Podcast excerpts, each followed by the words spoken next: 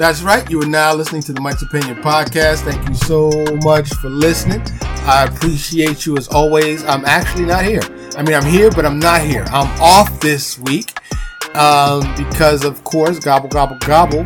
It is Turkey Day week, Thanksgiving week.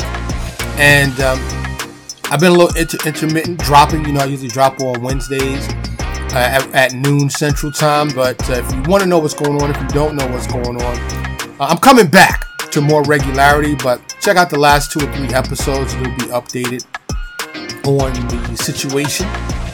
But I just wanted to say, you know, I hope you guys are doing good out there. Don't eat too much, and if you do, take a nap. Naps always help you digest your food. You know what I'm saying? So just do that. Be happy and healthy. Keep your head on the swivel. Be careful out there.